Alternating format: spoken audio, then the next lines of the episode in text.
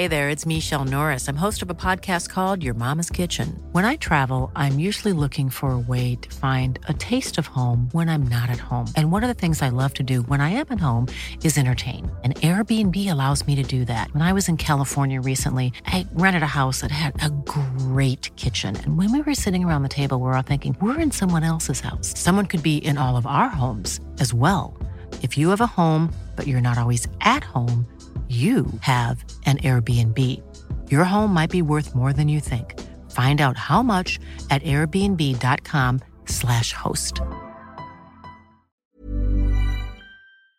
On a tous un ou une amie qui passe son temps à se moucher en ce moment, c'est normal, le pollen est de retour. Et vous allez le voir, c'est une question beaucoup plus politique et intéressante qu'on ne le pense, puisqu'elle concerne notamment de plus en plus de personnes. Ces fines poussières de grains sont donc essentielles pour les plantes, c'est ce qui leur permet de se reproduire. Ça touche donc une large partie de la population, ça va s'accentuer encore dans les années qui viennent. Salut, c'est Hugo, j'espère que vous allez bien. On est parti ensemble pour une nouvelle plongée dans l'actualité en une dizaine de minutes. Alors si je vous en parle aujourd'hui, alors que j'en suis conscient, le sujet peut paraître assez anecdotique, c'est parce que 81 départements ont été placés en alerte rouge pollen ce lundi par le réseau national de surveillance aérobiologique. Autrement dit donc, la quasi-totalité de la France est touchée en cette fin de printemps. Alors dans la plupart des départements français, le problème en ce moment, c'est euh, ce que l'on appelle les graminées. C'est donc des plantes qui poussent souvent le long des routes ou alors dans les champs, et plusieurs sont euh, particulièrement allergisantes, comme le seigle, l'avoine ou encore le blé. Et ce pollen, je vous apprends rien si vous êtes concerné, il provoque beaucoup de choses, des éternuements, de la gorge qui gratte, des yeux qui piquent et qui coulent, des toux euh, persistantes, voire dans certains cas des difficultés à respirer. Ce qu'il faut savoir, et c'est assez peu connu, c'est que les allergies en général, pas que le pollen mais plus généralement, sont classées par l'OMS comme la quatrième maladie chronique qui touche le plus les gens euh, dans le monde. En France, c'est aujourd'hui environ 25% des gens qui souffrent d'allergies respiratoires, alors que seulement 3% des Français en souffraient il y a 60 ans. Autrement dit donc, il y a de plus en plus de personnes qui sont touchées par le pollen au fil des années, et ça ne va faire que s'accentuer. Alors comment expliquer une telle explosion des personnes touchées par euh, ces allergies? Eh Bien c'est très simple, l'une des principales raisons, c'est tout simplement le changement climatique. En fait, l'augmentation des températures moyennes engendrées par euh, le changement climatique peut prolonger la saison euh, de floraison de certaines plantes, et donc tout cela augmente la quantité de pollen dans l'air. Par ailleurs, certaines recherches suggèrent que l'augmentation du niveau de dioxyde de carbone, donc de niveau de CO2 dans l'atmosphère pourrait également augmenter la quantité de pollen produit par les plantes. Autrement dit donc, plus de CO2 pourrait vouloir dire plus de pollen et donc forcément plus d'impact pour la population. Parallèle à ça, ce qu'il faut noter, c'est qu'il y a plusieurs choses qui affaiblissent la capacité de notre corps à lutter contre les pollens. Là aussi, plusieurs études le montrent. La première note que la pollution, en plus donc d'augmenter la quantité de pollen, peut aussi augmenter ce que l'on appelle le pouvoir des pollens. C'est ce qu'a montré donc une étude de l'ANSES. En effet, les gaz et les particules polluantes modifient les pollens et les particules polluantes par ailleurs irritent aussi nos muqueuses, affaiblissant donc notre capacité à répondre à cette allergie. Par ailleurs, et j'en suis conscient, ça peut sembler assez contre-intuitif, mais en fait, être loin de la végétation et habiter dans une ville, ça ne protège pas forcément contre les pollens, puisqu'en fait, certes, les végétaux sont émetteurs de pollen, mais ils sont aussi le meilleur rempart contre la pollution. Autrement dit donc, on peut être en ville et souffrir pas mal du pollen. Résultat, donc, je le disais, hein, le problème lié au pollen va s'accentuer dans les années qui viennent. D'ailleurs, le nombre de personnes souffrant d'allergies respiratoires pourrait doubler en France d'ici 2050, selon euh, l'Organisation mondiale de la santé. On pourrait donc atteindre d'ici 2050 50% de la population touchés par euh, des allergies euh, respiratoires, contre 25% donc euh, aujourd'hui. Bref, une majorité de la population pourrait être touchée dans les prochaines années. Alors quelles sont les solutions? Eh Bien, première solution, évidemment, lutter contre le changement climatique. Mais là, forcément, on pourrait en parler pendant des heures. Par ailleurs, eh bien, ce qu'il faut comprendre, c'est que sur le cas plus spécifique du pollen, eh bien, il y a des traitements médicamenteux qui peuvent exister, délivrés après consultation chez un médecin ou un allergologue. Ensuite, eh bien, le ministère de la Santé recommande plusieurs gestes, comme le fait de se rincer les cheveux le soir, de faire des activités en plein air plutôt euh, le matin, parce qu'il y a moins de pollen qu'en pleine journée, ou encore le fait d'éviter de faire sécher euh, son linge dehors. Là aussi, plein de petits conseils, je vous mets des liens en description. Voilà en tout cas pour les informations euh, aujourd'hui, peut-être un sujet plus léger que les autres, mais qui montre quand même qu'il y a un lien avec le changement climatique assez important. Je vous mets des liens en description pour en savoir plus, je laisse la parole à Paul et je reviens juste après. Merci Hugo, salut à tout le monde.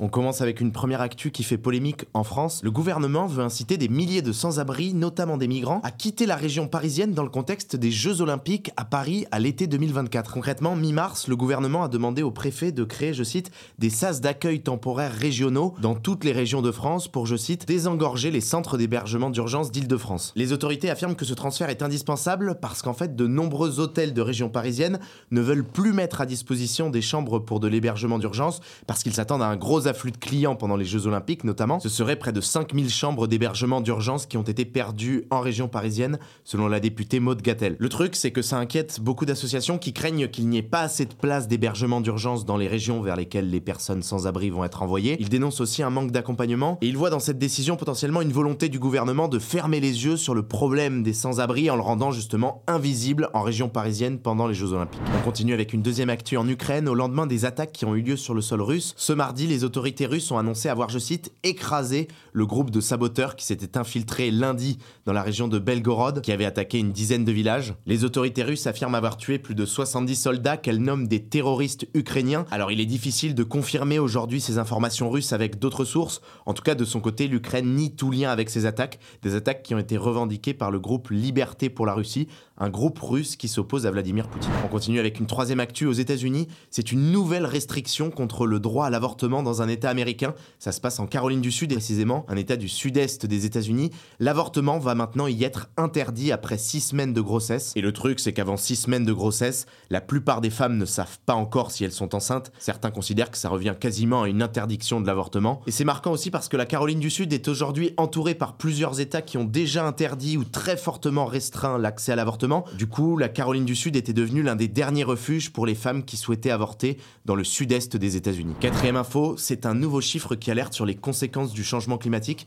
Il vient d'une étude parue dans la revue scientifique Nature. Ce chiffre, c'est que plus de 2 milliards de personnes pourraient être concernées par des chaleurs extrêmes d'ici 2100 soit plus de 22% de la population mondiale à ce moment-là. Alors quand on parle de chaleur extrême, on parle pas juste d'une canicule ici ou là, on parle de températures considérées comme dangereuses pour la survie de l'homme. Très concrètement, ce seuil est fixé à 29 degrés de température annuelle moyenne, nuit comprise. Et pour vous donner une idée de ce que ça représente, en France, on est environ aujourd'hui à 14 degrés de température moyenne. Ça vous donne une idée donc du climat à 29 degrés de moyenne annuelle, c'est énorme et ça risque d'être atteint dans plusieurs régions du monde, donc au Pakistan, en Inde, au Nigeria ou encore en Indonésie d'ici 2100. Et alors l'étude affirme aussi une urgence d'agir pour limiter le problème. Selon l'étude, pour chaque réchauffement d'un dixième de degré au-dessus des niveaux actuels, eh bien 140 millions de personnes supplémentaires seront exposées à une chaleur dangereuse. Alors autre info aujourd'hui, tant qu'on parle du climat, une centaine d'élus européens et américains ont exigé le retrait du président de la prochaine COP28 à Dubaï en décembre, grand sommet annuel sur le climat. Pourquoi?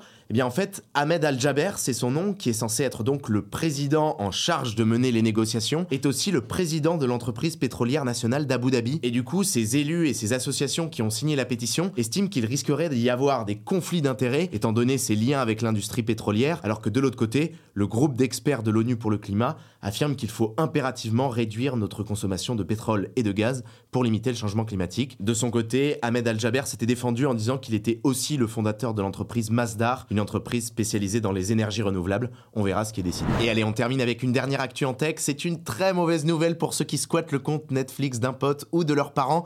C'est officiel, Netflix va désormais durcir le partage des mots de passe dans plusieurs pays, dont la France. Très concrètement, désormais, les utilisateurs qui vivent en dehors du foyer du compte principal, donc de celui qui paie l'abonnement, eh bien ne pourront plus se connecter comme avant. Mettons, vous habitez à Marseille et vous utilisez le compte de vos parents qui habitent à Toulouse, eh bien ça, ça risque de ne plus être possible. Il faudra désormais payer un supplément de 6 euros par mois pour utilisateur pour pouvoir le faire. Mais alors comment Netflix concrètement va réussir à faire ça? En fait, ils vont se baser sur les adresses IP et Wi-Fi qui sont utilisées par les gens qui se connectent au compte. Et pour qu'un appareil soit considéré comme appartenant au foyer, il devra se connecter en fait régulièrement au Wi-Fi du foyer principal tous les mois environ. Il n'y aura donc pas de problème par contre pour utiliser son compte Netflix quand on est en voyage, à condition que le voyage dure moins d'un mois. Alors avec ce durcissement des conditions de partage de mots de passe, Netflix veut bien sûr augmenter ses revenus. Il veut que davantage de personnes souscrivent un abonnement, mais certains analystes estiment qu'il pourrait y avoir quand même des désabonnements massifs. Il faut savoir qu'en Espagne où cette mesure avait déjà été testée, eh bien le taux de désabonnement a presque triplé depuis que ça a été mis en place. Voilà, c'est la fin de ce résumé de l'actualité du jour. Évidemment, pensez à vous abonner pour ne pas rater le suivant, quelle que soit d'ailleurs l'application que vous utilisez pour m'écouter. Rendez-vous aussi sur YouTube ou encore sur Instagram pour d'autres contenus d'actualité exclusifs. Vous le savez, le nom des comptes, c'est Hugo Décrypte. Écoutez, je crois que j'ai tout dit. Prenez soin de vous et on se dit à très vite. When you make decisions for your company, you look for the no-brainers. If you have a lot of mailing to do, stamps.com is the ultimate no-brainer. Use the stamps.com mobile app to mail everything you need to keep your business running with up to 89% off USPS and UPS. Make the same no-brainer decision as over 1 million other businesses with stamps.com. Use code PROGRAM for a special offer. That's stamps.com code PROGRAM.